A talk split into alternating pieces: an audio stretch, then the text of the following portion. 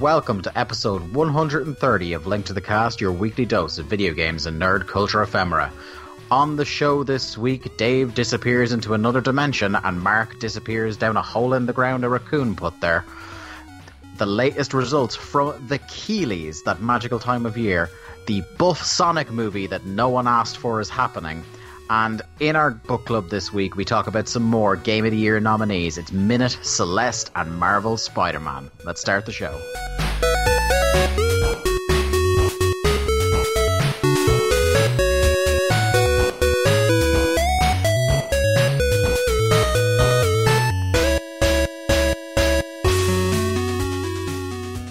This is Linked Cast, episode 130 from your friends over at linkedcast.eu, available on all your favorite podcasting platforms Apple Podcasts, SoundCloud, Podcast Addict, and Stitcher. I am your party host, Dave Ryan, joined by the highlight of the night, Old Man Robinson.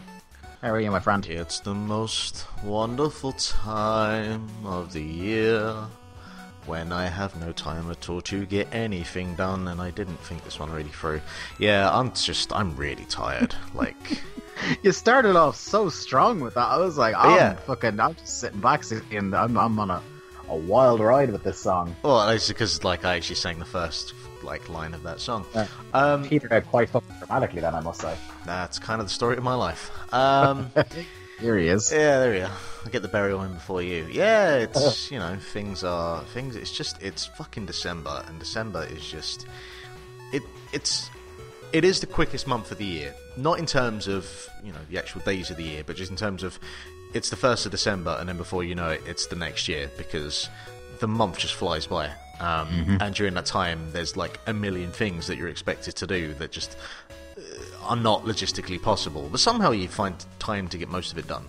Um, yeah, um, it's what the tenth already, and I'm already you know close to a nervous breakdown. So I'm good. How are you? Just to make it worse, Mark, it's the 11th. oh Jesus, yeah, wow. so we're recording this. Oh, I could do with an extra day. Damn You're a day worse off. Not only um, I- I'm I'm feeling the burn as well from December, not just from um, work stuff, but also hyping up Game of the Year, which uh, I'm just going to do a big plug at the very start of the program while we have everyone's attention. Uh, if you go to our Twitter, that's uh, twitter.com forward slash link to the cast. Um, I actually I should put it up on the Facebook as well, and I might do that before this show gets posted. Uh, we need your help this year with Game of the Year, ladies and gentlemen. If you listened to last year's Game of the Year proceedings, you might have noticed there was, uh, I think, multiple topics, including our Game of the Year that was hopelessly deadlocked, and we ended up awarding uh, a bunch of awards to two different games. Now, we don't really want to do that unless it's absolutely like, oh, the, these games are utterly identical in every way. Um, so to kind of to circumvent that without either dropping somebody off the panel or adding 20% more talking when those shows are so long, uh, what we've decided to do is turn over the tie breaking vote to you, the listener. So if you go that and hopefully the Facebook page, if I remember to do it, uh, you can click a link to a Google form where I have put in the shortlist um, that was compiled by the, the four panelists for Game of the Year myself, Mark, Barry, and Jack. Um, I, I kind of distilled it down to about 10 to 15 in some cases nominees per category.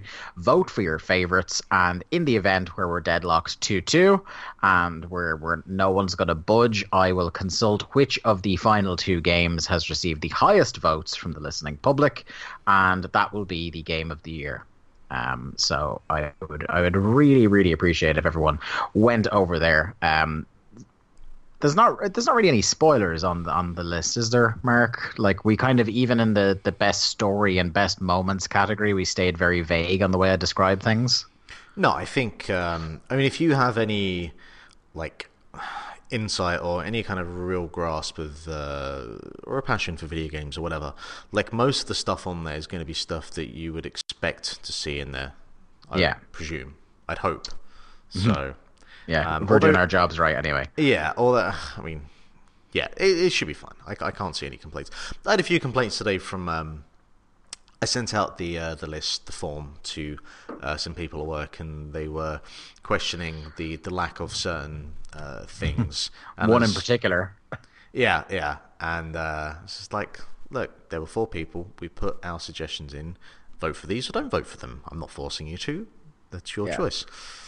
To to be fair, there's there's like a couple of the the lists were considerably bigger when I received the all four nomination lists uh, from us, the hosts, and it was kind of just a kill your darlings moment of having to strike off a bunch of stuff. And I think the fairest way to do it was these are this is stuff that maybe deserves an honorable mention when we're recording the show, but stuff that I, I honestly can't see getting enough love to win. So I might as well throw that off. I tried to leave only stuff that I would consider genuine contenders or stuff we really can't not mention.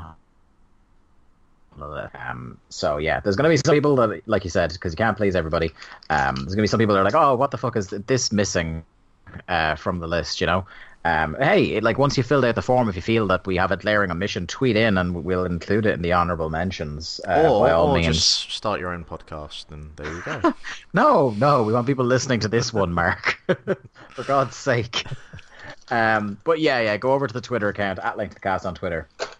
It's the pinned tweet at the top of the page. Uh, I'll leave it there until we record a game of the year, and I'll leave it open until right before we go on the air for game of the year. So if it's closed and you've gotten to it, it's because we've already recorded game of the year. But uh, we appreciate all your help uh, in doing that. And tell a friend as well, retweet the link. Uh, we've got some good feedback so far, some really interesting stuff coming out that I'm probably going to put into its own article by itself um, at some stage because um, some votes are not going the way I would have necessarily thought. But anyway, uh, uh, all that plugging aside, Mark, things are going pretty well. Um, the my my office is back in working order, pretty much. We were I'm, just talking. I'm about so happy for here. I'm I know, man. I felt, I really felt like in a way homeless because it's kind of, it's like not only my space that I use to record the show, and God, it's invaluable that I have that space because, you know, it used to be, as you well remember when you lived here, we used to record in the sitting room, and that was kind of, you know, we were beholden on hoping that the tumble dryer or the washing machine was not being used, otherwise that would be basically the third host on the podcast. Uh, because of our microphones. Um, um, so having my own space up here is great for that, and also kind of at the end of a day, um, when like the dog is put to bed and everything like that, and I'm I'm kind of a night owl myself as well, you know. Um, I, I like to come in and this that's when I get my my prime video game playing time is at night, and just have that space where like I have all my shit and all my consoles are hooked up and, and just to get to relax like especially if it's been a stressful day in work is uh, is invaluable. So it's it's nice. I feel much more comfortable uh, back here now. Um yeah yeah. Other than that like I don't know if I have much to report. Um I haven't really seen anything or done anything. Oh I did get uh, and it was supposed to be a Christmas present, but ended up being a sorry, the dog was a nightmare all weekend present. I got Batman the animated series on Blu-ray. So you just got an early Christmas present then? yeah, essentially. um, it's a really cool little set. Now I haven't. I, I intended to start watching it uh, last night, but I left it downstairs, and I wasn't going downstairs and risking waking up the dog yet again. Um, so I've kind of only just got to look at it. I'll probably start watching it this evening, but it's it's a really nice, well put together set with like I'm just thumbing through it now. It's a tw- it's a 12 disc set with like like a- animation on the inside, kind of like telling you obviously the contents of everything, and then as well as there being a heap of extras by the look of it, and kind of the the most important episodes having directors or or actors commentary on it. There's also the inclusion of the two Batman animated series movies, Mask of the Phantasm, which a lot of people say is still the best Batman movie, uh, and Batman and Mister Freeze Sub Zero, which is uh, the kind of follow up on Heart of Ice, which I think is a lot of people's favorite episode of the animated series. But uh, yeah, you were you were a huge fan of that back in the day, weren't you? Yeah, I've not watched it in years, but um, I definitely, uh, as a as, as a young child, um, that was really like my first proper introduction to uh, Batman. Because I actually didn't see the original Batman or Batman Returns until years later. So Batman Forever would have been the first film that I saw. Uh, so it's kind of a jarring kind of juxtaposition between that and the animated series, which I think popular consensus would be it still is the, the best you know adaptation of the source material to this day. Um, and you know a large part of that is down to Mark Hamill's performance as the Joker, among many other things. Um, Oh yeah. Yeah, I, I haven't again. I haven't watched it in years, and um, I I feel I feel that uh, hopefully in the new year I can come around and we can just kind of binge watch through a lot of that. Not only that, but like we've got a, a stack of five PWG Blu-rays that need to be attended to at some point. Yeah, I'm gonna have to find some time for that. Yeah, indeed. We'll get you to come over for a weekend because the spare room is now nearly done as well, or as it's being affectionately referred to, Jack's room, which Yeah. pop in huge. because he's the one who has probably stayed in it the most since you guys moved out, Sure. and as well as that, he's been like eagerly uh, tech texting me asking for updates on how his room is getting along. so I think it's unofficial. It's unofficially Jack Layzell's room in the house, and he will return in February. And I, I'm I'm going to try record a podcast while I'm in the same room as him. Uh huh. I've never got to do that, and I still have. Brian left his mic here when he moved out, so I have a two mic set up for the studio if I wanted to. But uh, yeah, that's uh, en- enough real world stuff. So, I think. Basically, you just announced when the next Popcorn Social will be. we watch this space, my friend. Yeah. Alright. we've we've we have two uh, episode concepts in the works at some stage. One of them definitely won't be until the new year, um, but we're we're hoping to try and get a Christmas special out Okay. um, at some stage. It may require me to record uh, an additional podcast the night after having recorded Game of the Year, um, which I'm not going to enjoy. Uh, it may be like a three to four podcast week for me that week, uh, which yeah, that's going to be rough. But you know, I, I, I suffer for my art, Mark. uh, on that note, should we talk about some video games? Let's do it. Len this week. Hey, check it out. I learned the baseline from Final Fantasy II.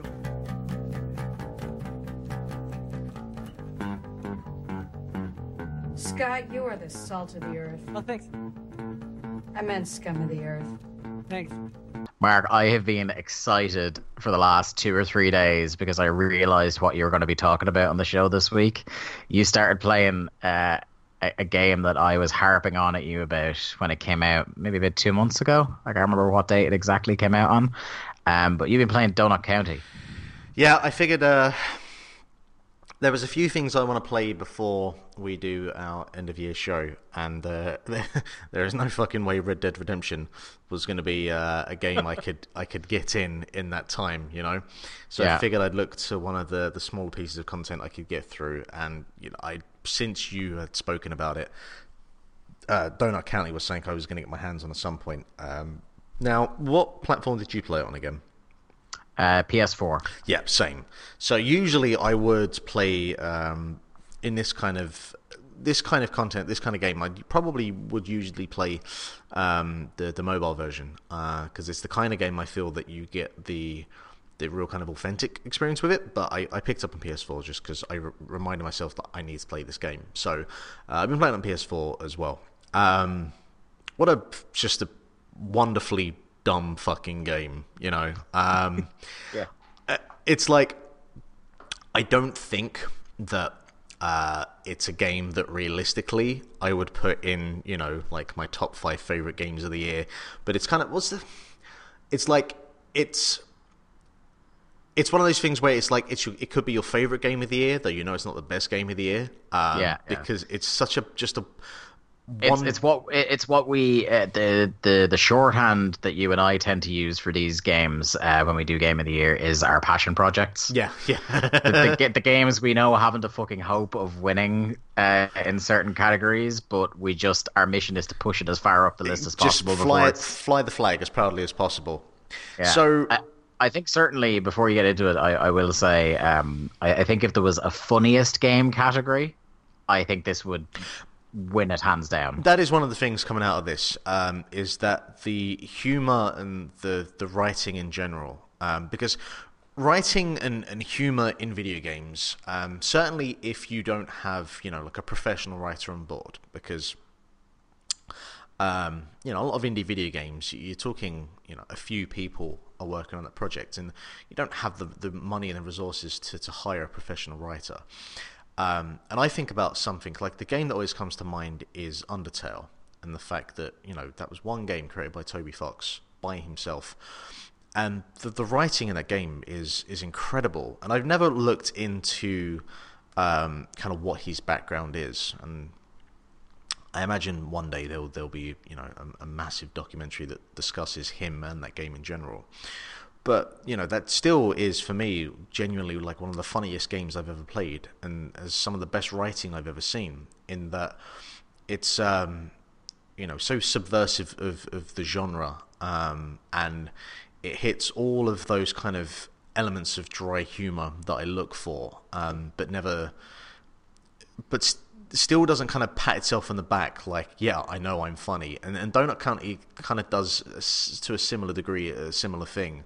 Um, and a lot of it is just based on the fact that um, one of the main characters is this raccoon uh, called hmm. BK, who's just just an absolute garbage fire. he really is.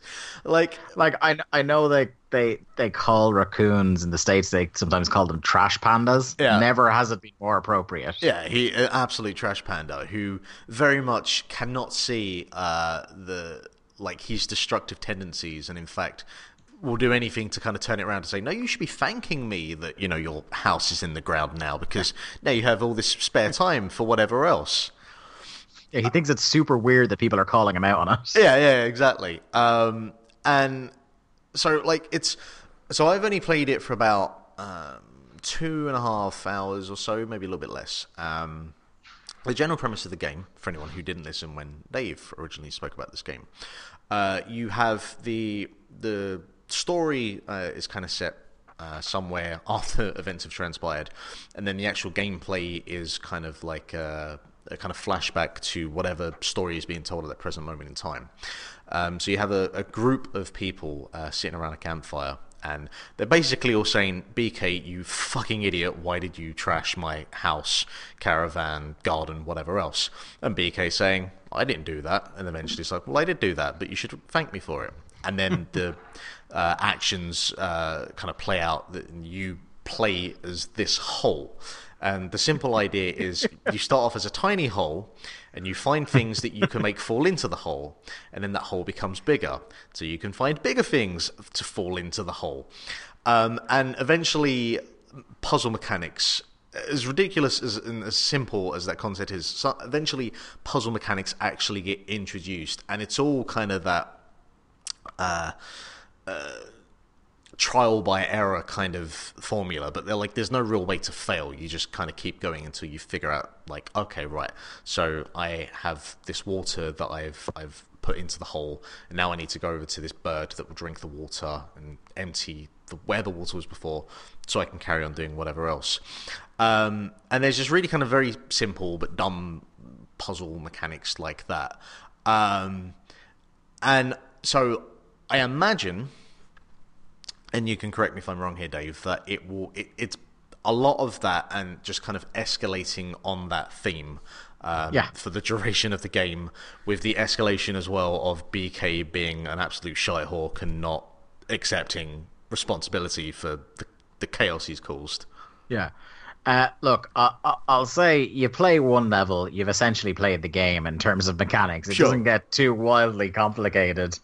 Um, much more than the the initial level. You're you're not there because it changes radically uh, throughout. You're, you're there because of, uh, like you said, the, the humor and the style and, and, and all this. It's um, yeah, it's just a special little experience, and it's one of those. It's it's quite short. I would say that even at two two and a half hours, you're probably nearing the end. I yeah. would say.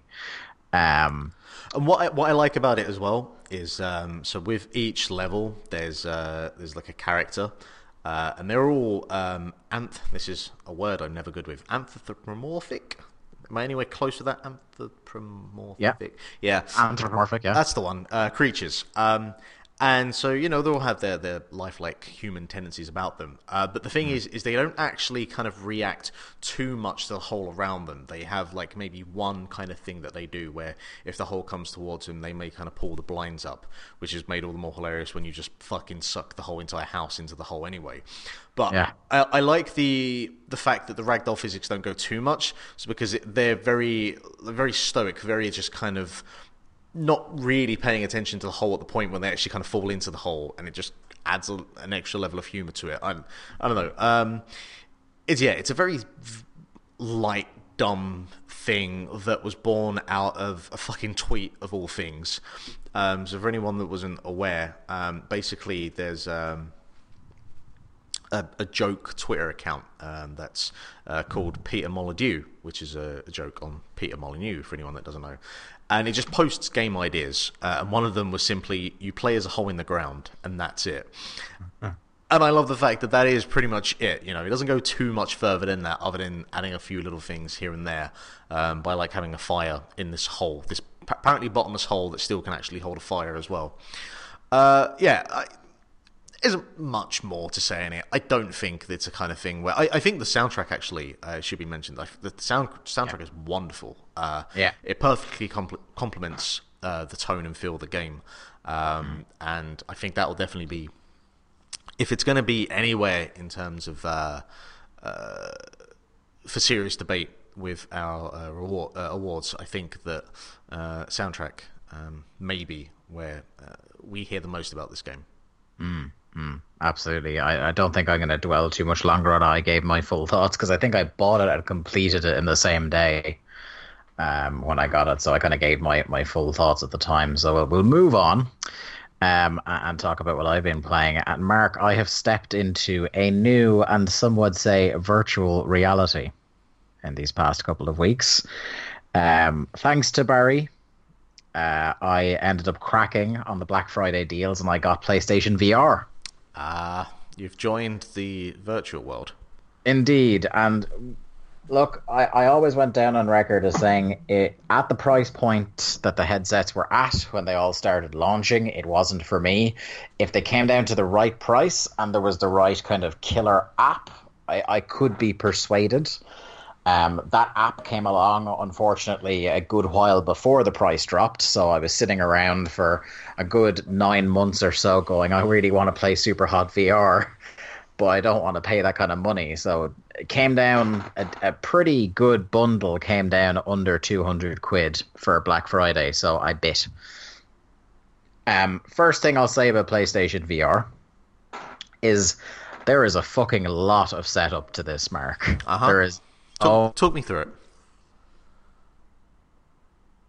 Actually, I'm gonna open the drawer right beneath my workstation here because all the VR gear. I have a VR drawer now. That's how much gear there is.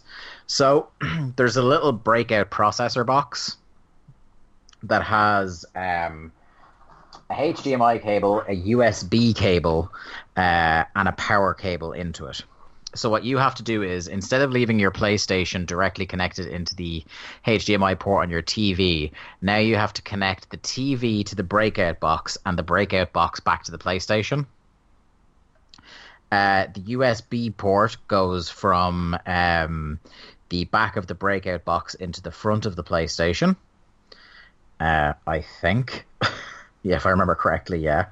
Um, then your other USB port on the front of the PlayStation is what your is it what the VR headset plugs into? Oh no, so the VR headset plugs into the breakout box as well. Um, but yeah, basically, and it's it like it's just a whole thing where there's a box, there's a bunch of wires running in and out. You have to kind of unhook your normal setup for the PlayStation to hook up the the the VR. Uh, then additionally, there's it, it works with the PlayStation camera. So if you didn't already have one of those, one comes with the kit.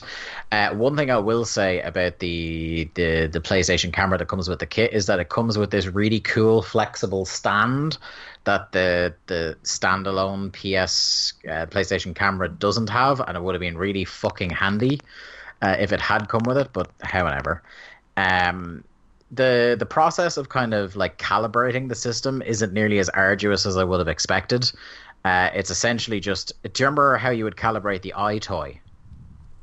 Uh, no, I never used the EyeToy. Oh, did you not? Yeah, so the eye toy just had the thing where the camera was pointed at you, and you just had to make sure you were standing roughly in the silhouette of the person. Um, and then you basically do the same thing with the Move controllers if you have them. Now, not all VR games require you to use the Move controllers, so it's not a make or break deal. But for like Superhot VR and a couple of things, think of anything that involves a lot of you using individual hands to do things. Um, those will probably be the ones that require you to use the PlayStation Move. So to calibrate them, they'll just basically show circles on the screen, and you just get the light on the top of the Move to fill the circle, kind of the same way you were doing with yourself in the silhouette, uh, and then you're kind of good to go. So what have I played? I played two games in it. Now I did get Astro Bot Rescue Mission, which now that I have my office back up and running, I need to start playing because uh, that that's going to be talked about during Game of the Year. Uh, but I have played Tetris Effect and Superhot VR. So um, I'll, I'll, talk about Tetris Effect first. Um, did we talk about Tetris Effect on this show yet? Uh, I don't think we have actually. So not with me anyway. Okay, so you know I love a Tetris game, Mark. Sure. I really enjoy Tetris. Um, so Tetris Effect comes out, and I start hearing all this stuff about how it's like this kind of mind-bending, chill, fucking like living inside a lava lamp VR experience. I was like, okay, okay, um, this sounds cool. Uh, but I didn't have VR at the time. Then I found it, it actually didn't require VR necessarily. So I'm like, okay, happy enough with that. So I, I got the I, got Tetris Effect, started playing it kind of the, the vanilla version, uh, the vanilla version of it, and do you know like even as a just a standalone game without VR, it's really cool and it's really chill. Yeah, so I, have heard um, from some people that um, like even regardless of the VR, just the game itself is just this incredible experience. Um, and like the VR doesn't actually add too much, really. Um, yes and no. Um, what I will say is just a game, whatever level of immersion you decide on, whether it's just DualShock and uh, TV screen or whether it's VR headset. Uh, I have alternatively described this. I, I kind of flit between two descriptions of it, and it's the video game equivalent of having a nice massage. Okay. Right. For the brain, or it's the video game equivalent of. Now, I, I will say, I have never done any drugs in my life, but I imagine this is what the good ones are like. Yeah. Yeah. Like it's spacey, and what I love about it. So, for anyone who hasn't seen any videos of Tetris Effect, the way the the music in particular, and you want to talk about games that are coming up in the soundtrack category, you better believe Tetris Effect is because what it does is the music in the game is timed to both uh, you clearing lines and you just fitting pieces into your your Tetris puzzle down at the bottom. So you might get a like um, a single cymbal crash or a single bass drum kick or a single kind of pluck of a guitar or uh, a press of a piano key, depending on the level, uh, when you put a piece down. But what will happen is once you either clear a line or clear a certain number of lines, another layer will be added on to the, the soundtrack. So it might be like, oh, I've cleared two or three lines. All of a sudden, I clear this line and the percussion section comes in. And by the end of the level, if you, depending on the, the difficulty and stuff, when it speeds up. There are moments in a level when you're on kind of intermediate or, or higher difficulty where it will speed up. The, the the will go up for a while, and if you can kind of keep the t- keep the, the puzzle at bay and not die, it will slow back down right towards the end. So it's kind of like as you're clearing lines, it builds to this massive crescendo, and it's it's frantic, and the, the rhythm gets faster and faster and then just as you're about to ease out of that level onto the next one, it just kind of chills you back down. And then each level has its own kind of unique art style and slightly different composition. And it's just, you will literally lose a couple of hours at a time just kind of just relaxing and you'll find yourself drawing in deeper and deeper breaths and just kind of melting into your chair as you're doing it. It's a, it's like a, what you uh, you might pretentiously call a transcendent kind of experience, and then even though in some ways I completely get that maybe you wouldn't think that that VR would add that much and in terms of like, obviously, you can hear the music clearly without VR. You can see the effects on the screen clearly without VR. But the one argument I will make for it in VR over standard is that idea that even more so than you know going along the lines of this idea of it as being like a massage or like the good drugs it, by putting on the VR headset you're essentially doing sensory deprivation from the outside world so you are utterly completely 100% focused on this chill experience and there's nothing like you're not looking around away from the TV you're not checking your phone you know you're not moving around or fidgeting you're just in it and it, kind of it, it draws you in even more um, I'd be very curious because on on the long list of things to do the next time you call over, I want to get you into Tetris Effect VR. Um, it is it is something else, and I, I didn't think I said this in our little group chat for the show that I honestly didn't think that in 2018 uh, I'd be putting a Tetris game on my game of the year list. Uh, nor did I think it would be in so many categories and I didn't. I also didn't think it would be the second Tetris game in as many years because I checked my shortlist from last year and Puyo Puyo Tetris was on it. So Tetris, it's it's back, I guess. Um, the, the they've really missed the trick though by um not having what was it? It was King of Tetris we watched. Um, uh, the ecstasy of order, the Tetris Masters. Yeah, they missed a trick by not having some sort of PR mm. event with that. Indeed, we we had a book club on that. If people we certainly did. Check check it out if they're interested in um in Tetris. I know I certainly am. Um, the the other game, Mark, I, I've played. I've been getting a lot more Red Dead played because um, it's a game that is. It is a game. I have heard this. Yeah, but it's a game that's. I know you haven't played it yet at all. I have haven't you? played a single minute of it. Yeah, so it's a game that it's it's dividing people um, uh, and I completely sympathize with both sides of this because I I am kind of as you know, Mark. Generally speaking, I can I can look at these things quite objectively, um, and there are a lot of things I like about. Uh, a lot of things I love about the game, and then there are things that, whereas I may in some way wish that they were done slightly differently, it's not necessarily a, a a deal breaker for me. So it's not like the game is violently broken in any way, like say Fallout 4 was when it came out, and I just completely stopped playing. I mean, you're talking about Fallout, Fallout 4, considering there's a new Fallout game which is yeah. significantly more broken. Indeed. Um, but that's just because I haven't played 76. 4 was the one that I actually tried to play and just couldn't for a couple of years.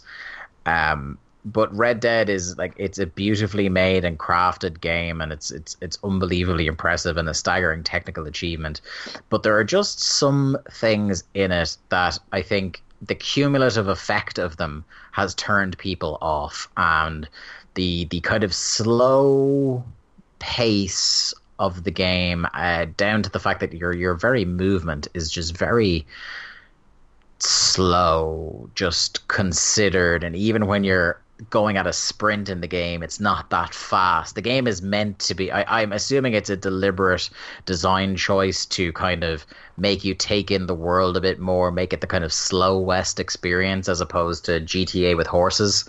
And you know, I completely respect that that artistic choice. Uh, it's uh, like I said, it's not been a game breaker for me because usually I play my games to relax. I'm not trying to belt through it as quickly as possible. It's not been that much of a bother to me. But kind of related to that, everything in the game has its own systems and it, to a lot of people, and I would agree with the idea that a lot of the, the mechanics they have around these systems are very circuitous. There is there has to be more direct ways to do things. So, for example, Mark, if you're in someone's house and you happen to decide, hey, I'm going to rob this house, as you are wont to do in the West, if you go to say a dresser that may have a big press on the top and a few drawers on the bottom. You have to hold down square each time you want to open an individual press or drawer. And then once you've opened the press, you then hold down X. It could be a different button, but just for example, say hold down X to actually search in that press. So it kind of, you know what I mean? That something that in GTA, if you were to search through a press, you'd maybe hit square once and like there'd be a kind of three second animation of your hands moving really quickly and then your inventory would just be full with the things that you found. Uh, here, going through one press could take you 20, 25 seconds to get through all parts of it. So it's just that kind of it could have been one button, but you turned it into a thing that's taking longer. I can totally see why people are kind of on that immersion, Um, Dave. yeah, yeah, it, it's a lot around the the immersion thing. So people like Brian, who just crave the immersion uh, and the RPG elements of these kind of games, it's no problem to him, and he probably can't see past anything but Red Dead as a mortal lock for Game of the Year. I think it's a much more nuanced and difficult discussion than that because of the uh, the aforementioned people bouncing off factor. Um, it's going to be interesting to see how that discussion goes. Uh, because I think we have pretty much, I won't give away who's in what position, but I think we have pretty much the full spectrum of opinions you can have on that game from not played all the way up to love it. Um, so that's going to be an interesting one for, for every category. Um, but I, I've got, I'm near the end of the game now. And I'm I'm at the point where I'm going to I'm going to get to the end. There's two epilogues to the game. Uh, but I feel, based on what everyone's saying, is like once I get to what happens at the end, I should be in a good enough and qualified position to say where it's going to land on my personal list for the year. And then, by the sense of it, the epilogue is just kind of a, a nice seasoning on top. Then and I'll I'll do that in my own sweet time. Um, but yeah, a, a really interesting game. Um, that kind of is is really dividing critics and players alike. I, I think. Well, I'll let you know my thoughts in it in about six months' time. it might take it to it might take you six months to play the fucking game once you start. So Uh, yeah. let's talk about game of the year next year. It might be your game of not 2019.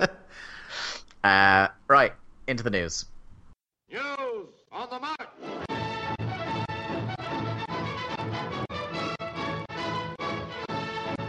Mark, uh, we, we we've seen things like this happen before, um, but I think on this occasion uh, it seems to be taken a bit more seriously, and that is that Epic Games are uh, launching a store and a launcher to rival Steam. Um, now, obviously, uh, members of the glorious PC gaming master race will be well aware that there are different launchers and different things like that on the market. We've seen them come and go. Um, there's never really been a serious competitor to Steam. It, it's just it's it's so dominant. It's got such a stranglehold on the market. Um, but this, like I said, this time this time might be different. Um, Epic is it's it's coming out with a strong hand, isn't it? Well, I mean, Epic are uh, as as financially secure as they've ever been with all of that sweet, sweet Fortnite money, and uh, I mean, if anyone's gonna take a stab at uh, at the Valve monopoly to um, you know create a more um, a more open marketplace for digital content and, and PC games and indie games and whatever else. Uh, you know, Epic are in the position to do that, and we've seen, yeah, like even stuff like fucking Discord have their own uh, game store now. But the problem with the the problem that anyone has with taking on Valve is that um, when you think of you know, downloading a game, uh, you know, you you don't even think of it as I'm going to download a game on my PC. You, you do most of the time, or for me, I like I think of just I'll download a game on Steam. You know, um, and it's Epic have to kind of break through that, and one of the ways they're going to have to do that is by uh, having their own exclusives. You know, having games that you can only get on one platform. Um, I don't know if that means you know specifically that. I don't know if that means that they're going to pull people away from um, Valve. Um, you know, there are those that aren't happy with uh, certain practices with Valve, and it, it's this real kind of interesting one too in terms of timing between Epic announcing their store and then Valve announcing that uh, Steam will take a lesser cut of revenues from games that sell 10 and 50 million worth of copies, uh, which is very much a kind of the rich keep getting richer sort of thing, which, Yeah. as you can imagine, pissed off a lot of people and pissed off a Went lot of over like a fart in church. yeah. So, you know, it, it'll be, I don't know how much of an impact that will have on the players, but in terms of uh, indie developers um, or you know developers with a, a, a much smaller target in terms of their finances that they they're just their targets they expect to hit. Um, if Epic make these incentives more lucrative for them, uh, if Epic can get the install base to the point that it, it's worth worth indie developers or developers in general making that move across, that's where you know things could get really interesting. Yeah, absolutely. It's it's definitely. I, I think it's almost like using something out of the the Valve playbook, uh, going in with the kind of the not not only the mindset to try and take yourselves a big slice of the pie, but also the idea that you're coming in, like you said, with your own exclusives. Um, in much in the way that Valve kind of came in up to that point had been this kind of uh, prolific developer of some of the most kind of beloved games of of the time. Uh, it's timely that we're actually talking about Valve, considering NoClip just dropped that huge Half Life documentary a couple of days ago that I still need to watch. Yeah, But- same. uh, being able to take the li- uh, the the likes of Half Life and go, well, if you want to play these games on PC, this is where you're going. Uh, from here on out, uh, really helped them get that, that foothold and, and start to, to get that mind share of PC gaming. And yeah, I I think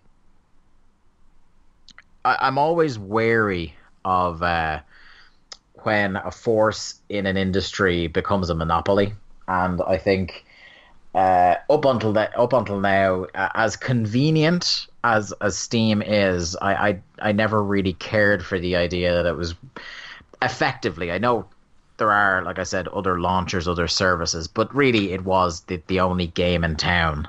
Um, so I think in the long run, competition is healthier, uh, not only for the players but for the, like you said, the developers. That perhaps this might. Um, this this might nudge Valve uh, into uh, freeing up uh, a bit more of that cut for the developers uh, lower down on the food chain, uh, because I think as soon as Epic launcher starts getting all these um, and their store starts getting all the cool indie games, and it's it's perception is everything, and as soon as the the Epic store is seen as the place all the cool games are, that's gonna be serious trouble for Yeah. for Steam then. And we've got a couple exclusives locked in. Um, I think one of the more interesting ones is Super Meat Boy Forever has been uh, announced.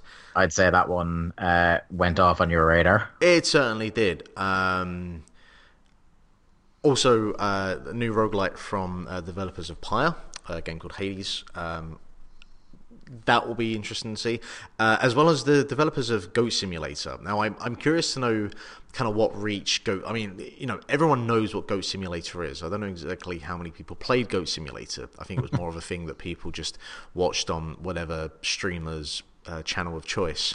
Um, but We still, played it, didn't we? Uh, yeah, I think we played it for for a, a hot. I, de- I, def- I, I definitely own it. I, I'm I'm sure it must have been with you. I played it. I mean, it's probably like two quid on the Valve store at this point. So, Yeah. um, on Steam, sorry, Valve store. Um, but you know, they still have some punch. They have some reach. So, yeah, it's it's interesting that we've had. Oh yeah, this. it's, it's not going to be an overnight. Uh, they've taken over the industry thing. No, no. strong start. But um, but you know why they still have all of that Fortnite money coming in. Um, what would be really interesting to see because well probably they wouldn't do anything now at this point, but it'd be interesting to see at some point if Epic decided you know what we're pulling Fortnite from uh, Valve uh, or from Steam and um, you can only get it on the Epic launcher. Yeah, you would. Uh, you would have to think uh, if, for example, if if Fortnite uh, stays the the biggest game going, I think maybe the first step is like timed exclusive DLC. You know, like uh, Microsoft do with Minecraft at the moment. Yeah. Uh, and then I think, yeah, whenever there's I'll a tell you, like, Fortnite's not even on Steam anyway, so just ignore me. ah, It's yeah, Epic have their own launcher. Well, I didn't don't don't know why I didn't think of that. So yeah, Yeah. I'm just stupid. well, disregard. So, Yeah, there you go. um, but yeah, strong start for for Epic Games, and you know, I'm not rooting for a big corporation or anything like that. I'm just rooting for competition in the industry, which I think is is healthy, as I said in the in the medium and long run.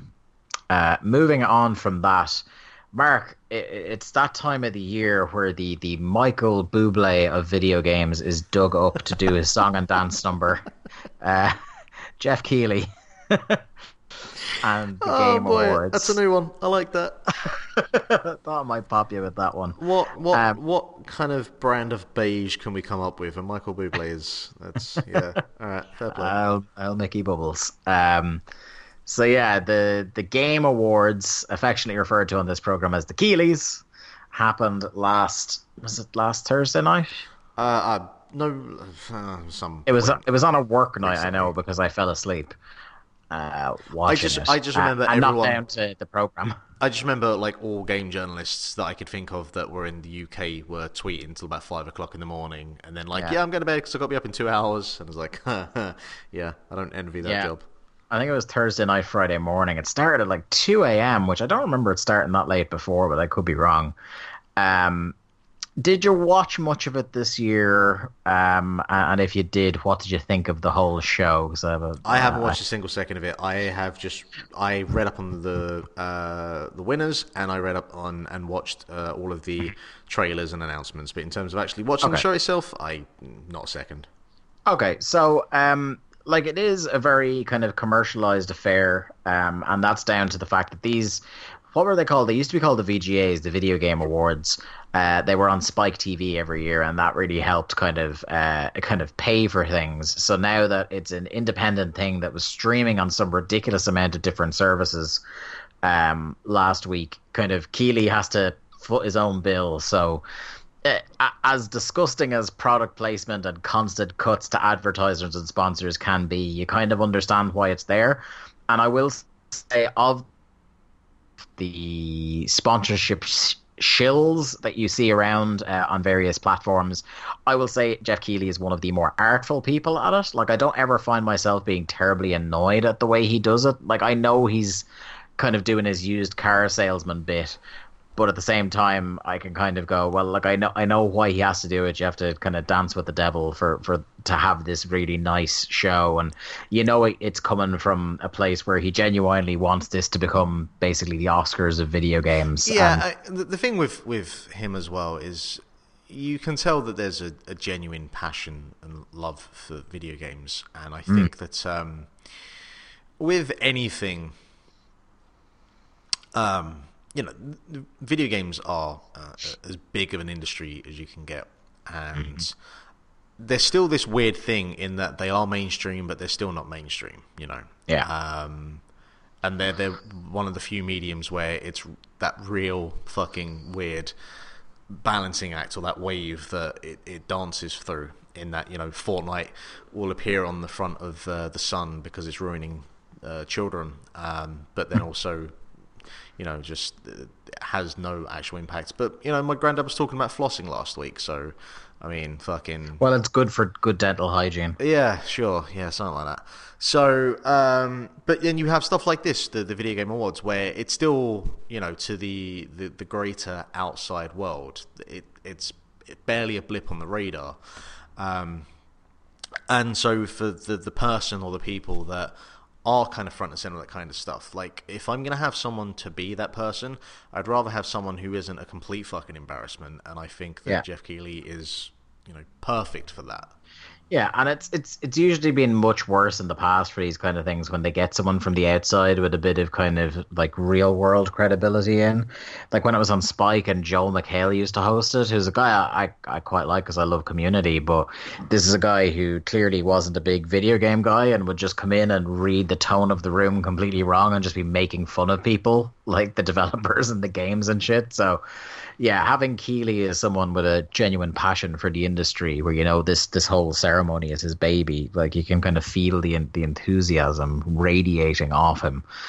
Um, and as well, I I kind of I love as with all these uh, awards shows the kind of awkward combination of people who aren't used to speaking in front of live audiences.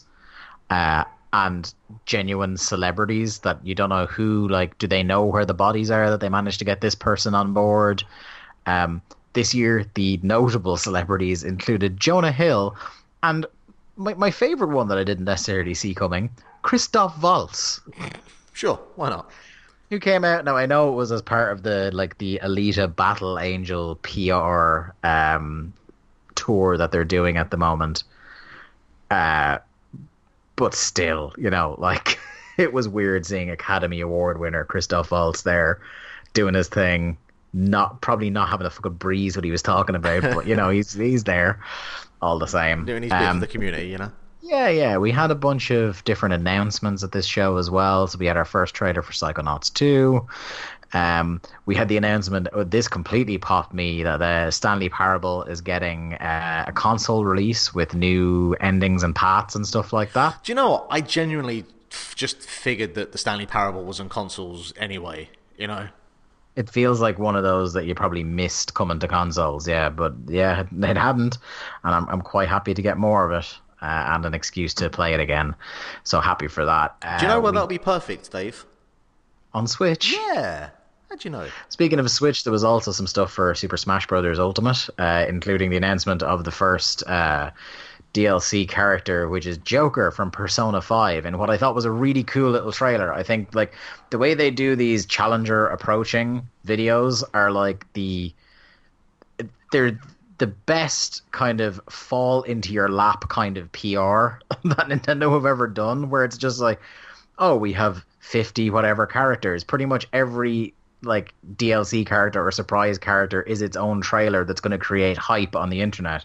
It's ingenious and yeah, I, Persona 5 is a game that's on my it's on my pile of shame. I love the aesthetics of it. I've played the very start of the game, really liked it, but it's one of those things where the Persona games require a lot of hours and a lot of kind of getting used to the systems, the way the game works. So I just haven't committed that yet. But uh, yeah, cool little trailer for that. Um, we had a trailer for Rage 2, uh, for PUBG, um, more Anthem, uh, some newly announced games, uh, including Among Trees, which I think is a really interesting looking little game. Hades, that's the, the new Supergiant game, isn't Yes. it? Yeah. That From was the makers mentioned- of that, that was, Bastion and Transistor. Yeah, that was mentioned earlier. There, um, that's going to be on the Epic Store. Mm, yes. Um, Stranger Things game, uh, one that probably piqued your interest, Mark. Mortal Kombat 11. Did you watch the trailer for that? I did, and did you see Ed Boon's tweet about it? I did. I did. Because I think this is the one that's going to get us the E for everyone rating. And the best thing is that the ESRB themselves replied to the tweet going, "Come on, Ed," which is a great bit of uh, censorship banter. See, sometimes sometimes Twitter's not all bad. Um, yeah, I, no, I, I think that um, that they've done a, a phenomenal job in like updating Mortal Kombat as a as a modern fighting game. Uh, and I think nine and ten were great, and I think that the storylines for both of them are fucking ridiculous in the best ways possible. Uh, so yeah, I'm I'm all for more MK. Let's talk about fucking Crash Team Racing. What the fuck? Yeah, yeah. There's that. There's the there's Dragon Age. We don't know what the proper name for the game is yet, but people are calling it Dragon Age: The Dread Wolf Rises. People are happy about that. But yeah, Crash Team Racing, Nitro fueled, uh, com- completely in the same way that the N. Sane trilogy was. They've rebuilt Crash Team Racing completely for PS4 and other consoles, but they kind of just mentioned PS4 at the time.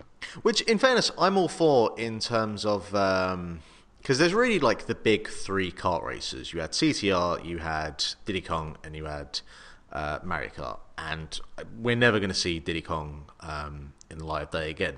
And Crash Team Racing was uh, as kind of close to uh, kind of bridging the gap in terms of what Diddy Kong Racing does and what Mario Kart does. Um, so, and I, you know, I'd, I'd, I'd be more than happy to have a, a, a kart racer on the on the PlayStation. So, um, I, you know, as long as they don't fuck the collision detection, the collision boxes in this one, um, I, I actually think that's a pretty cool announcement. Like, uh, I know some people are very much um, against remasters and, and HD releases and crying out there's no original content, but I mean, like Crash Team Racing was what literally 20 years ago, so I'm, I'm more than happy for them to give this a, a once over, and um, yeah, I'm I'm I'm all on board with that. Yeah. Um, let's just run quite quickly through the um the, the winners here. I won't do. I know usually when we do the Keighleys, we do the nominees as well, but I think we'll just do the winners here. Um, just da, da, da, da. I'm I'm just gonna I'm gonna skip the esports other category. Um, Greg Thomas from Visual Concepts, the people behind uh, under the, the the two that are behind all the 2K games, uh, won the Industry Icon Award. Uh, then proper game awards here, skipping esports. Sorry, esports fans. Best debut indie game. In fairness, I will say I very much enjoyed uh, uh, uh, SonicFox's uh, speech. Yes. It was very endearing. and how mad he's making everybody online since. Yeah, I, yeah, I, I feed off it. I feed off their misery. Um, best debut indie game won by The Messenger, which is a game I still need to play. So, Uh, best best student game Combat 2018 from the Inland Norway University of Applied Sciences. that's niche. best multiplayer game Fortnite Shock Horror. Uh, yeah, come on. All right. Best sports racing game Forza Horizon 4. Best family game Overcooked 2. Best strategy game Into the Breach. Uh, best fighting game Dragon Ball FighterZ. Uh, best RPG Monster Hunter World. Best action game Dead Cells. Best action adventure game God of War. That's Best really. V- By the way, there's a very interesting one-two there Yeah, of yeah, action really game is. and action adventure. I whatever mean, you do, you Keighley, you do you. yeah. All right. Uh, best VR AR game Astro Bot Rescue Mission. Uh, best mobile game Florence. Games for Impact Award Celeste. Uh, best independent game Celeste. Best performance Roger Clark as Arthur Morgan. Best audio design Red Dead Redemption 2. Best art direction Return of the Obra Dinn, which again is something I need to fucking play. Uh, best score music Red Dead Redemption 2. Best narrative Red Dead Redemption 2. Best ongoing game Fortnite. It will never stop. I, Uh, I I feel like best ongoing game should be kind of branded to best um, kind of what's the best way to approach it? Like the cynical um, all games will now be oh, what's the what's the term that they use? Um, games like fucking um, Destiny as a service? Games as a service, yeah. Best games as a service is probably how they should label that. yeah. Um, and then the Although what the fuck two. is No Man's Sky? Sorry, just I've just realised. Well, it is technically ongoing. I, you know what? I guess it is. It did have that big cool update this It year, did, I guess. yeah. Although I feel like, uh, as as noble as that all is, part of that still feels like any kind of update to that feels more like a a necessity to just like look, please just fucking like this game and stop bitching about its release two three years ago now. We want to come out of hiding now, please. Yeah, something like that. Yeah. Uh, the final two categories, best game direction and game of the year, both won by Dad of Boy. Um, yeah, so that's the Keighleys for this year. Uh, moving swiftly on. Dude, this poster came out this year, and it's a fucking nightmare factory of a poster uh, for the Sonic the Hedgehog movie. And that is one buff, weird ass looking silhouette in that. Oh boy. I, I actually like I, it's here in front of me, and I keep scrolling down and scrolling up. I can't look at it directly for too long. Sonic's gonna fuck a princess in this, isn't he? I I I I, I don't I don't want, I don't want to even want to speculate. Like this is going to be the whatever about how funny and charming and weird we all found the Detective Pikachu trailer. This is going to be just haunting. I think. What I, what what it reminds me of? Um, did you ever see anything of the? Um, I can't remember its exact name, but someone created a sort of spoof parody of uh, unreleased '90s Sonic games um, that included the likes of Sonic Movie Maker and. Um, God, the hell was the other one? Um, Sonic's like neighbor or something. And there's a bit in the last game um, where I won't spoil it. You should just go and watch it. But there is a, a figure that appears that isn't, you know, too dissimilar in terms of the body shape to this Sonic. Like when you think of Sonic, you think of, or for me personally, I think of like the original 2D sprite of Sonic, very kind of short, stubby, kind of cute, mascot friendly. This is not that. This is uh, it's kind of has like elements of Shadow the Hedgehog, Edge Lords, PS2 era type vibes to it This, this is proper. This ain't Joe Daddy's hedgehog.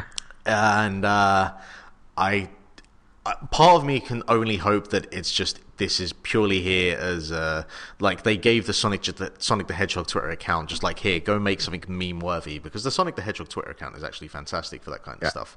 Um, Um, the before we move on, best part of this poster at the very top, the words from the producer of the Fast and the Furious. Yeah, I know. Fucking perfect. yeah, it's well. on so many levels. I just want him to turn around and just go, "This is a family." Uh, I don't know what that film is going to be. You know. I know what it's not going to be. Good. Uh, yeah, you're pretty. No.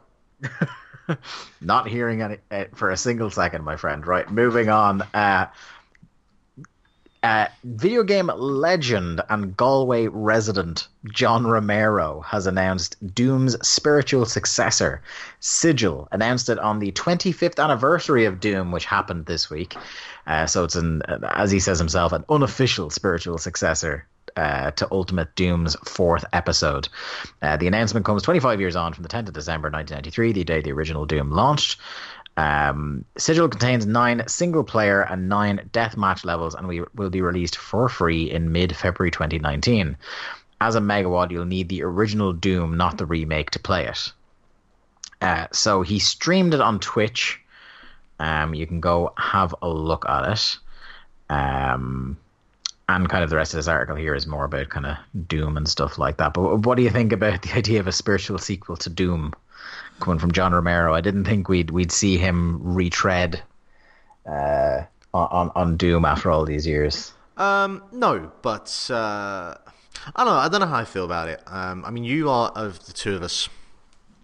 Um, the the Doom fanboy here, shall we say? Yeah. As, as, even though I was the one that was like, no, Doom is fucking game of the year, not Hitman. Anyway, um, what, what do you Still think? mad about it.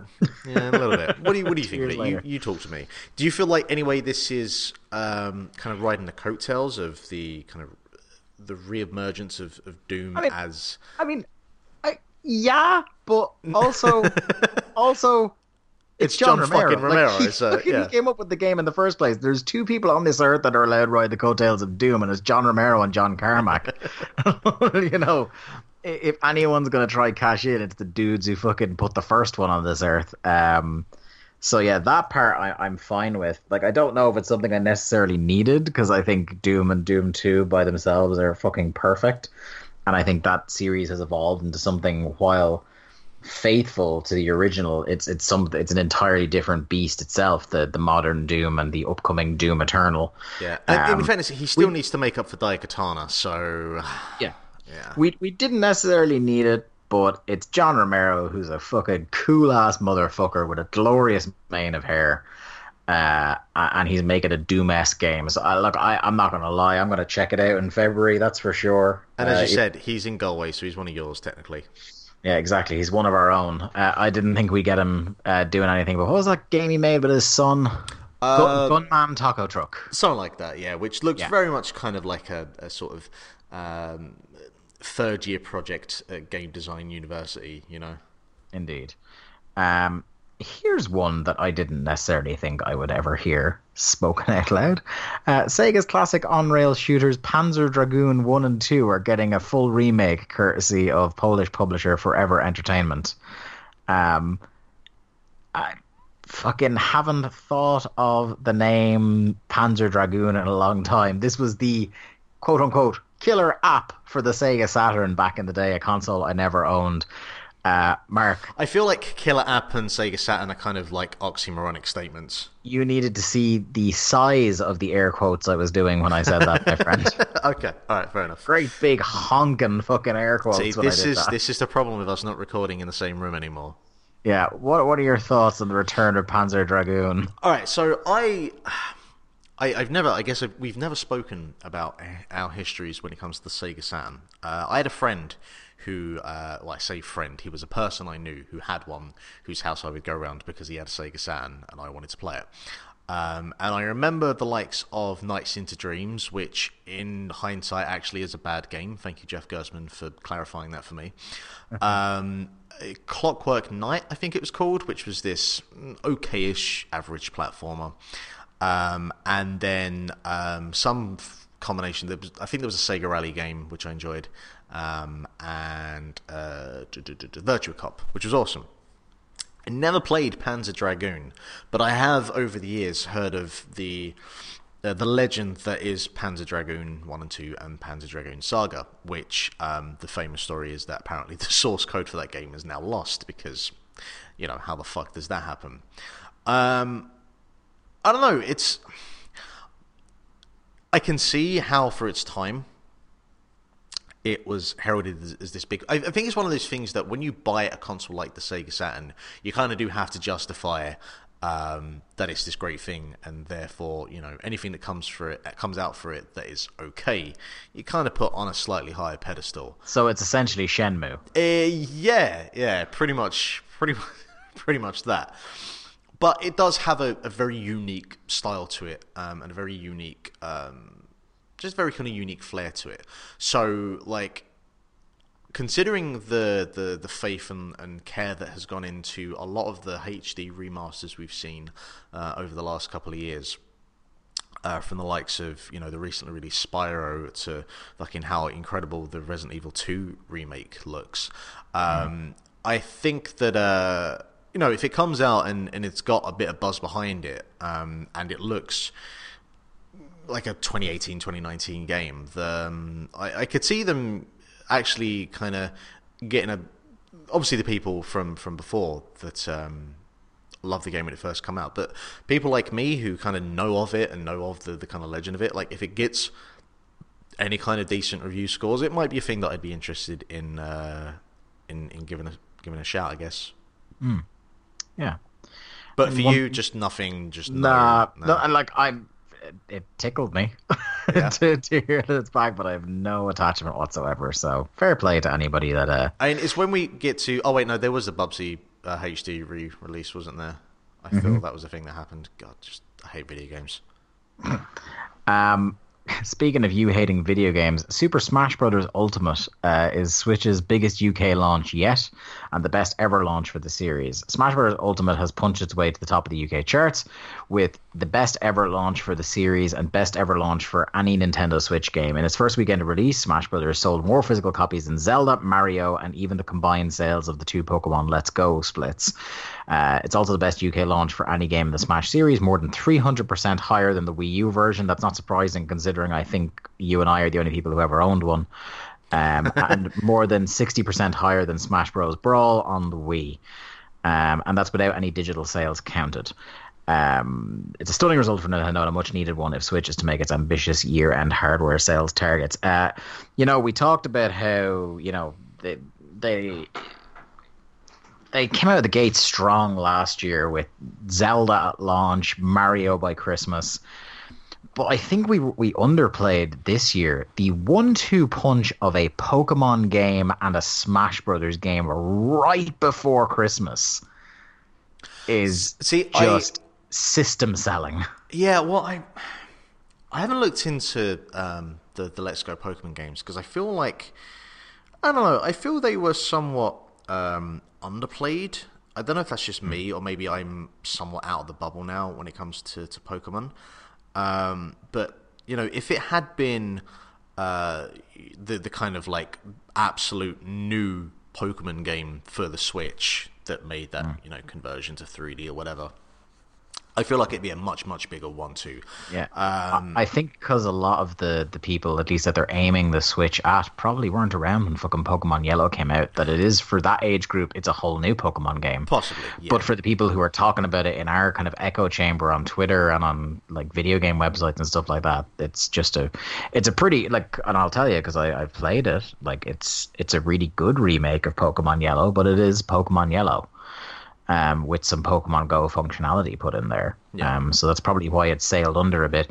Here's one for you, Mark, that was on. It was the Easy Allies podcast, which I enjoy listening to quite a bit.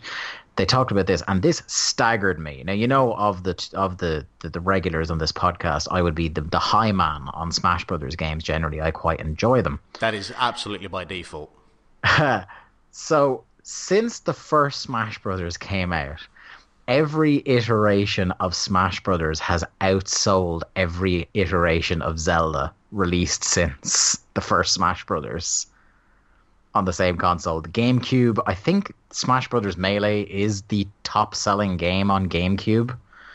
Um, still to this day, um, Brawl outsold the fucking Skyward Sword. Um, fucking this is outselling uh, Breath of the Wild.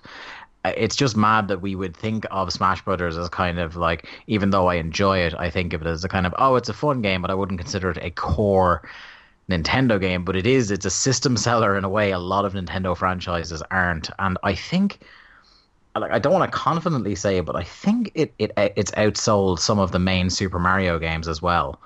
Um, in that interim period since the the first Smash Brothers game, so it, it like, you know, like it or not, Mark, it's an absolute fucking juggernaut for them. Yeah, I look. I mean, I've um, I've made it. You've made of- your peace with it. I no, no, I've made my peace with it. No, I was going to say I've I've made it quite clear um, my feelings on Smash over the years. Um, I've never really enjoyed it as a fighting game, um, and those that enjoy Smash, I think, are Some garbage people are- and that's Some fine. people, some people are afraid of fun, Mark. Yeah, yeah, fuck you.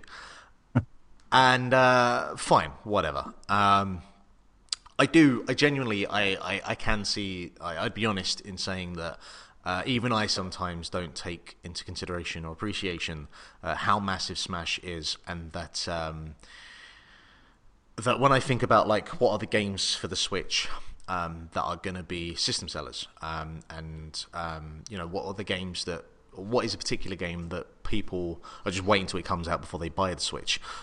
Smash would go over my head until someone reminds me of it. Partially because Yeah. I'm just never trying to think about Smash. Um, and yeah, I, like the, this has come out, and I'm not surprised at all. Like everyone I work with, everyone I know has been banging on about Smash, um, and everything I've seen for the last fucking six months on Twitter has been about Smash. And here's a new character that's coming out. Here's a new another character.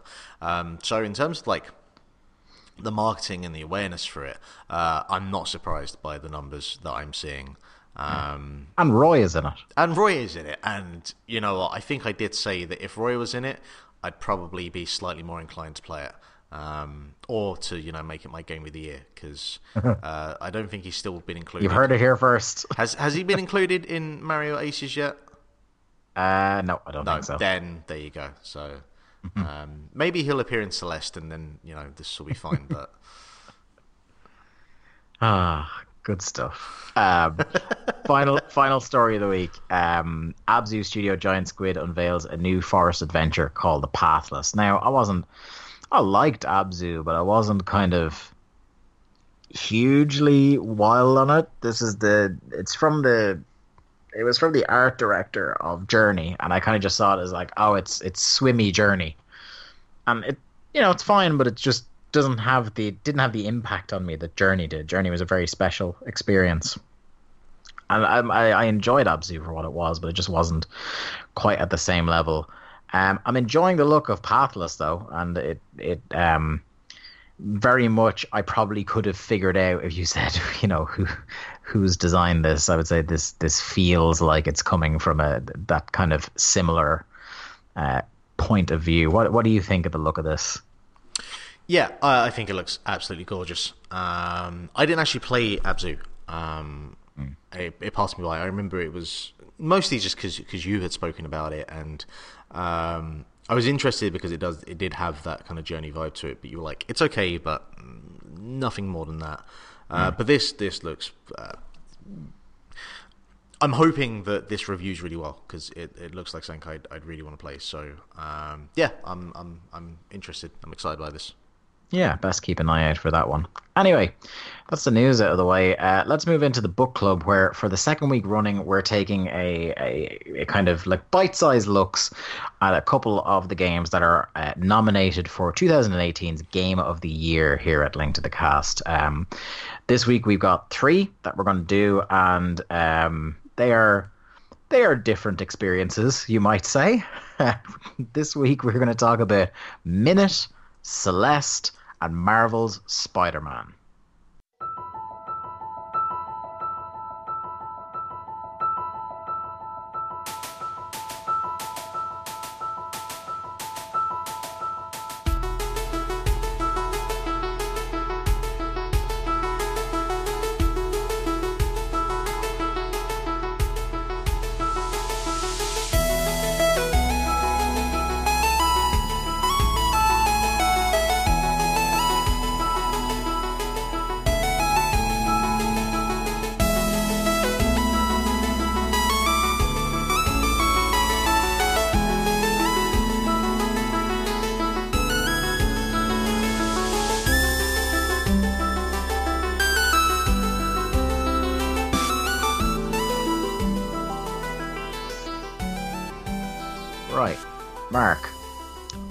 Talk about Minit. oh, I love this game. with with a great awareness of the irony of this, this will take more than a minute. Uh, I know, right? Um, so it's an adventure game. It, it it's this game I had heard about it, kind of went to the back of my head, and then I think it was like Waypoint. I was listening to a Waypoint radio, and Austin Walker was like, "Yo, you got to play Minit." you know, he's, he's telling people like, "Just fucking sit down and play Minit." And then I heard another podcast mention it, and I was like, "I should probably like, should probably check out Minit." Then it popped up on sale on Switch, and I was like, "Do you know what would be a perfect game on Switch? Minit." So downloaded it. I was right. And before I get too deep into what Minit is, I was playing Minit for a while. You came over one day, and I I said, "Yo, you got to play Minit." I just sat you in front of Minit for several minutes, and we, we were both sold. Yeah, I mean, I should have known um, that Minit would be excellent um, because it was developed by uh, one half of Vlambeer, who, when I think about it, are actually genuinely, I think, one of my favourite game developers because they've made stuff like Super Crate Box and Ridiculous Fishing and Luftrausers, which are all just uh, like indie games that I've adored over the years. Um, so. I shouldn't have been surprised um, by how much I would enjoy Minit, and all I knew going in was that you know literally it was a game where you die every minute, uh, or unless you actively kill yourself beforehand. Yeah, let's let's kind of uh, rewind to like it's to get people's head around what Minit is. It's essentially if like an early Zelda game was done on MS DOS, and yes, you die every sixty seconds, regardless of what you what you do in that sixty seconds. Yeah, and it's one of those things where you hear that concept and you kind of go, how the hell is that meant to be an enjoyable experience? And I think I remember saying at the time um, that Minit is kind of like it's a very condensed version of Majora's Mask in that there's always that panic of uh, you know time is running out, um, except it's not done quite on the, the grandiose or, or morbid scale that Majora's Mask is done on. Um, but it, Legend of Zelda, I guess, is the best kind of comparison to make. That um, it follows kind of certain rules and conventions that you would see in a in a top-down Legend of Zelda game, where you know get item A to fit into this here to further on your adventure. It's it's. MacGuffin Quest. It is MacGuffin Quest, except that it, where for the most part, um, the the Legend of Zelda uses kind of like uh, logic to uh, it applies logic to the rules of doing A to B to C. Uh, Minit kind of goes a little bit mad with it with some of the objects that you can get and like how those objects are applied and what they do. Um, it has certain objects that make sense, like hey, here's a torch or here's you know a form of light so you can see to get through to the next area. Um, but it's very much just one of those games of just pure trial and error um, because you don't have enough time to uh, you know you're never going to have enough time to kind of totally figure out what you need to do. So you just kind of have to take screen by screen to just kind of figure out, okay, what can I do within this environment that I have for the 60 seconds? Uh, Which causes the kind of like mini Majora's Mask moments of panic where you like have those last five seconds where you finally figure out, oh, that's the thing that I need to do. Ah, fuck, I'm dead. But because you only have a minute or because, you know, uh, you, you instantly uh, die and you instantly kind of come back to life the the environments you're in are are within you know easy enough reach that you can get back to where you were before and, and carry on. And you know just kind of bit by bit those pigeon steps of, of taking you from um, one uh, problem to another. Um, and yeah just it has that kind of sort of Atari 2600 MS DOS type uh, kind of presentation to it. But it's you know, there are those that are sick of the, the kind of retro vibe aesthetic, but I, I can't think of a visual style that would complement this type of game more than what it is. Yeah, absolutely. It's just it's so pared back and simple, and even the sixty second concept, even though it's not something that we've seen necessarily done and done to that, it's it's such a simple concept as well. that you're just kind of in in awe of what a kind of raw adventure experience it is, um, and in the way that you know the the gameplay, the minute to minute gameplay isn't that difficult. It's not like you've hordes of enemies you need to fight off and the, the combat is difficult or anything like that. The difficulty comes not only from the 60 seconds, but as you said, the the bizarre internal logic of Minit and the way the puzzles work and um, what what is you become very adept very quickly at what the most efficient use of your 60 seconds is and you find yourself being able to get a lot more done than you thought you would in 60 seconds. And even though the timer is ticking and you can't really like faff about and stop and smell the roses or anything like that you also don't feel like I, I, I don't know. It's really tough to describe when you haven't played it. You know, it's it's it's this experience where even though you're on a clock and you're being rushed and you're breezing past things, you don't feel like you're missing out on anything either. You're feeling it, it it's just you feel constantly like you're experiencing the cliffhangers at the end of a, an episode of a TV show you like. You know, you get to there's about five seconds left on the timer, and you get to the new puzzle, and you're like, "Oh, what the fuck is this? Oh, dead." And now you have to figure out the quicker and more efficient way to get to that place again so you have more time to figure that out every single run and it's kind of like another game that's uh, that we've talked about on the show this year uh, in Dead Cells, and is that every single run you do in Dead Cells and every single run you do in Minit gives you just enough that you really enjoyed it, and just enough to make you do one more run all the time. Um, and I think I blasted through most of this game in like a day or two. Um, um, like it does have um, a, a, number of puzzles, and it got me stuck at a number of points for a while because uh, I, I couldn't, you know, figure out like what the next thing I had to do was. So um, it's not a thing that, and that might just be me, but it's not a thing that you, you'll blast through in like two hours. Um, certainly, like once you've played it enough, uh, I think you can do. I think there's a, a trophy to. Uh, have done the game in the minimum amount of runs possible, and I think it's like 24 deaths or something insane like that. Because the first time you play it, you'll die probably a good uh, two 250 to 300 times, uh, and you're kind of like, how the hell do I do this in only uh, 24 uh, runs? But it is possible. Um, and yeah, I just I think that it, it has a, a, wonderfully unique art style. Uh, it's another game where the soundtrack um, is just full of absolute bangers. Like I, yeah. I remember you were looking at me just as the game loaded up, and this just music was playing at me, and the just kind of as I was unraveling each part of, of the level, and you just saw me as like, yeah, I think he's gonna like this. This is very much a yeah. Mark Robinson TM game. Right up your Straza, my friend. Uh huh. Speaking of right up your Straza, this is the point at which I sit back because this is a game I'm only about five or ten minutes into myself, oh, and it's my kind of version of. Uh, the way you're trying to catch up on a few games every game of the year. So this is the one I'm trying to catch up on. Give me your your your best five minutes on uh, Celeste. Oh, only five minutes to talk about Celeste. Okay, I'll do my best. Um, the incredible thing about Celeste, and I'm kind of repeating myself because this is what I said at the time, and it's what I say to anyone, is that not only did they make one of the best platformers I've played um, in a long time that, and this is the platforming prodigy speaking. this is the platforming prodigy speaking. That is right up there with your uh, Mario's, your Meat Boys, your Rayman Origins. You name your platformer of choice.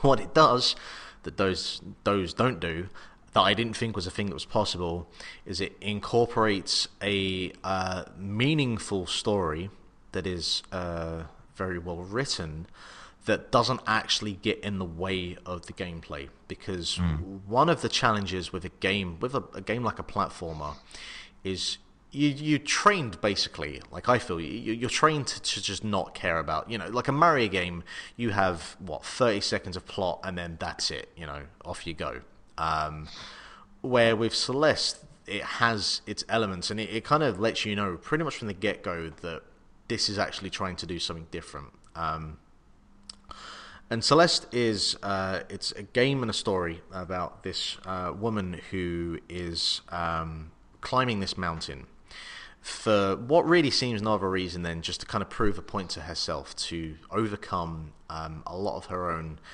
doubts about herself.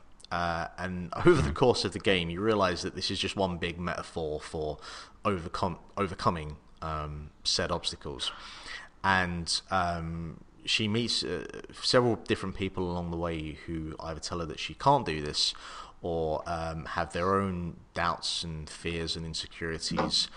And you just end up with this really beautiful little package that um, discusses depression and self esteem and anxiety. Um, in just in ways that I just didn't think were possible in a platforming game, but mm. actually is enhanced by the fact that it's a platforming game, and you know you have like this bit where the um, the other side of you, who's telling you, "Hey, you can't do this," um, is then an obstacle in a number of levels where um, they kind of ghost you from about two or three seconds behind, and if you crash into them, then you start the level over again. Uh, just kind of little things like that. Um, but then I'd be remiss if I didn't point, you know, make note of the fact that um, Celeste has some of the most difficult platforming sections I've ever encountered. Um, and but it's not difficult in that uh, broken sense of uh, design. It's all like wonderfully crafted level design, all in that. Here's uh, an obstacle. Here's it being introduced to you in a very easy way, and here is that mechanic now expanded upon with loads of other little bits and pe- uh, pieces thrown in along the way.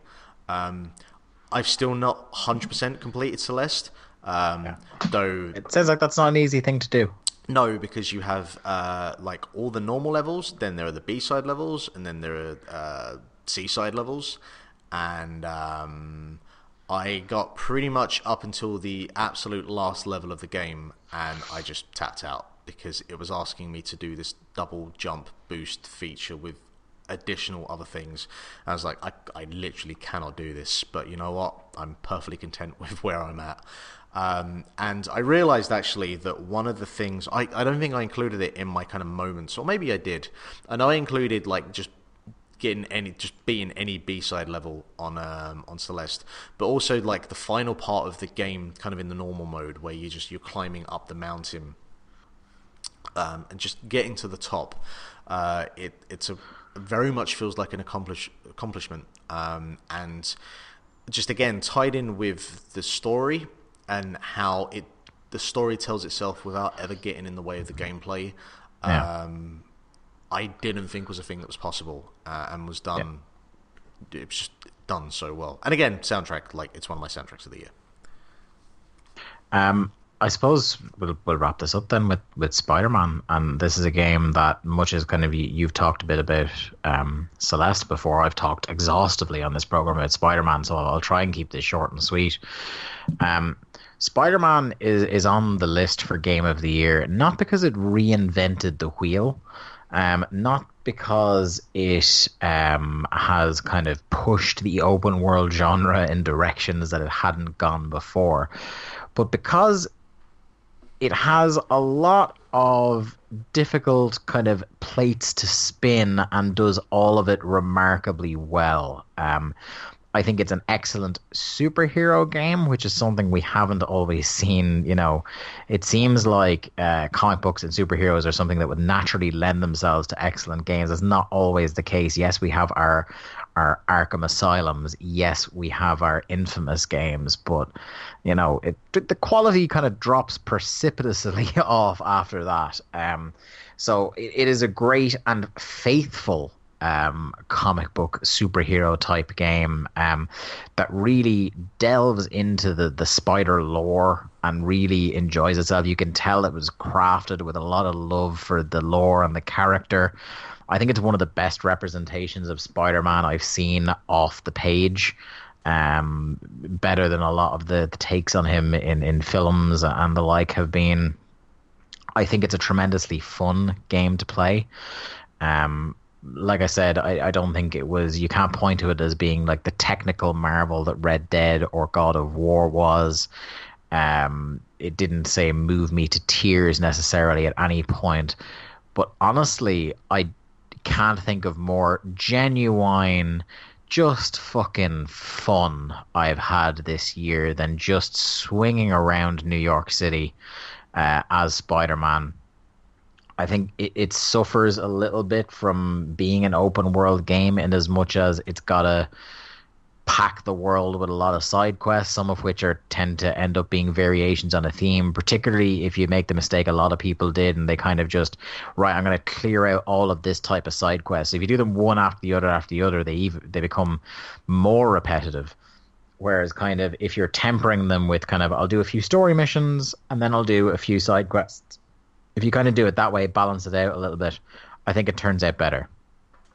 Um, I think it's a really good looking game. I think they've gone for an art style that isn't kind of um, 100% realistic, 100% cartoony. It's the kind of one where um, it looks just like a really good comic book moving uh, about. I think the boss battles in it are really fun and clever without being too unbelievably challenging because I don't think people who are tuning in for a superhero game, a comic book game, Marvel game, they're not looking for kind of Dark Souls boss. They're not looking for a Celeste B side level challenge. They're looking for kind of I want to be challenged because it's a boss, but I, I also want you know, I want to be able to get to the end of the fucking game. Um, so I think they, they hit that balance right. Um, I think it's some of the best writing in a game this year um, both the the arc with Mister Negative, who's your primary protagonist throughout.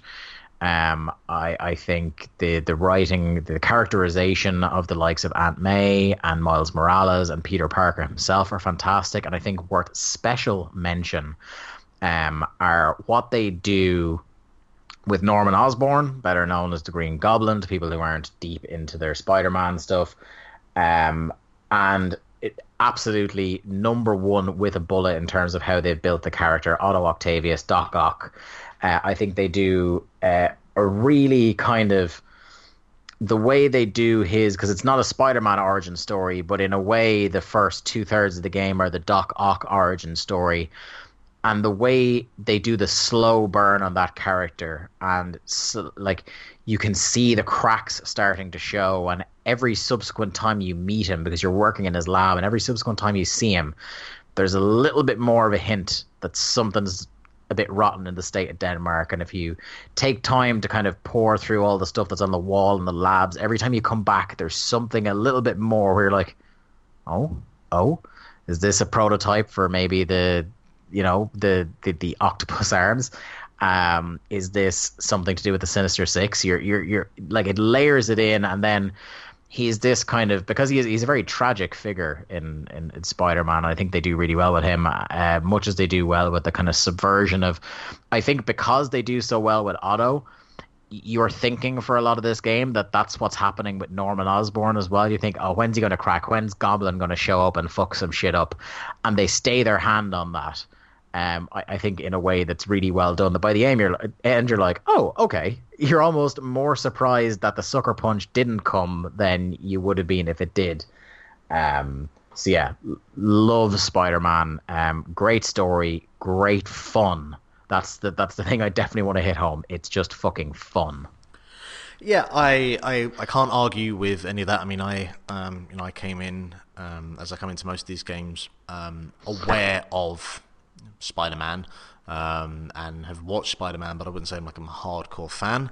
Um, mm-hmm. But certainly, I'm not a Spider fan. Yeah, but I certainly have enough knowledge on um, the the lore and the characters to kind of see where things were going and enjoy that um, development. I think the thing for me more than anything else is because I don't really have any um, experience with uh, Miles as Spider-Man, other than just knowing that you know that's a thing that happens at some point. Seeing that yeah. development and seeing that story arc, that was actually my favorite part of the game. Was, was mm. his um, development. Um, I, I, really, I really kind of gravitate to, gravitate towards his story, um, and yeah. you know the kind of like uh, it's one of the kind of ending uh, sequences, uh, one of the ending cutscenes. Uh, I really appreciated. So, yeah, I, you know, as a, a, game to just in terms of the flying around the city um, and slinging your web and like that that's never not fun um, and as you uh, upgrade and get all your abilities uh, you can just zip across the city in no time whatsoever Oh, the combat is really fun as well. Sorry, I should Um, Oh, yeah, mention yeah. that. The the- combat yeah. is really kind of like it's such a sharpened version of that Arkham combat. Yeah. It's it's great. Uh, it's yeah. I mean, there are complaints you could make that it's it's you know very much like the Arkham combat, but you know it takes that and it does things with it, and it Sometimes you don't need to reinvent everything. You know. No, I mean there are aspects of the game that, um, and I've mentioned this when we were talking about the game at the time, uh, that feel very much too much. Um, that they've taken elements of Arkham and not just about the combat um, that I don't feel fit really in place with Spider-Man. But regardless of those, um, I enjoyed it from beginning to end. Um, I think that it's definitely a worthy contender. Like if you tell me that Spider-Man was the favorite, the the best, the best game that you played this year, your favorite game of the year, um, I'm not going to argue with that.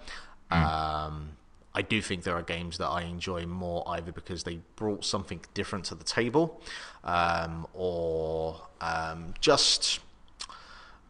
I, I think my, my thing for some of the games that I'm looking at this year are because they've done something a little bit different, um, either on a, a pre-existing uh, idea or concept, um, or otherwise. And I think that Spider-Man is it'd be a very safe option um, because I don't think it it does enough uh, as uh, en- enough new things, basically. But you know, Yeah. in terms of taking uh, what's come before, in terms of uh, you know creating an open world Spider-Man game, it, it is fantastic. Yeah, absolutely. And with that, we'll bring this week's uh, episode, episode 130, to a close. Uh, next week, our last one before the Crimbo. Uh, we'll finish off with our last few nominees, uh, get the, the honorable mentions in. Um, and yeah, that, that'll be that. So keep an eye out for that next week. Again, I'll just do a brief plug. Go to uh, twitter.com forward slash link to the cast and check the pin tweet there to go in and vote for your faves for game of the year to help us break our ties if we need to. Um, yeah, that's it for episode 130. This podcast is available on SoundCloud, iTunes, and most podcast platforms. Just search for Link to the Cast, subscribe, rate, review. It all helps. Tell a friend, please. Um, the website is linktothecast.wordpress.com. If you want to get in touch with us, drop us an email, linktothecast at gmail.com. But the, probably the quickest way to both get some feedback and to hear about our latest content as it's posted, you don't want to miss one of those Game of the Year shows, that's for sure. Um, Facebook.com forward slash link to the cast and at link to the cast on Twitter, our social media platforms where we post our latest content. Individually on Twitter, I am at the day to Dave, and Mark is at Lithium Project. If games aren't your only interest, we have a couple of other podcasts that come through in this feed. Uh, the Grap Up, which is our once in a while pro wrestling podcast, we just did one of those, kind of talking about the back half of the year, how we feel uh, WWE is going or not going, as the case may be. Our thoughts on the independent scene and the WWE UK contract quagmire. Uh, and then some of our faves of the year and things you should be watching. Uh, so go check that out. It was only just a couple of weeks ago. Scroll back in your podcast feed and it should be right there for you. Uh, the other podcast is the Popcorn Social, myself and Jack's uh, sometimes movie podcast.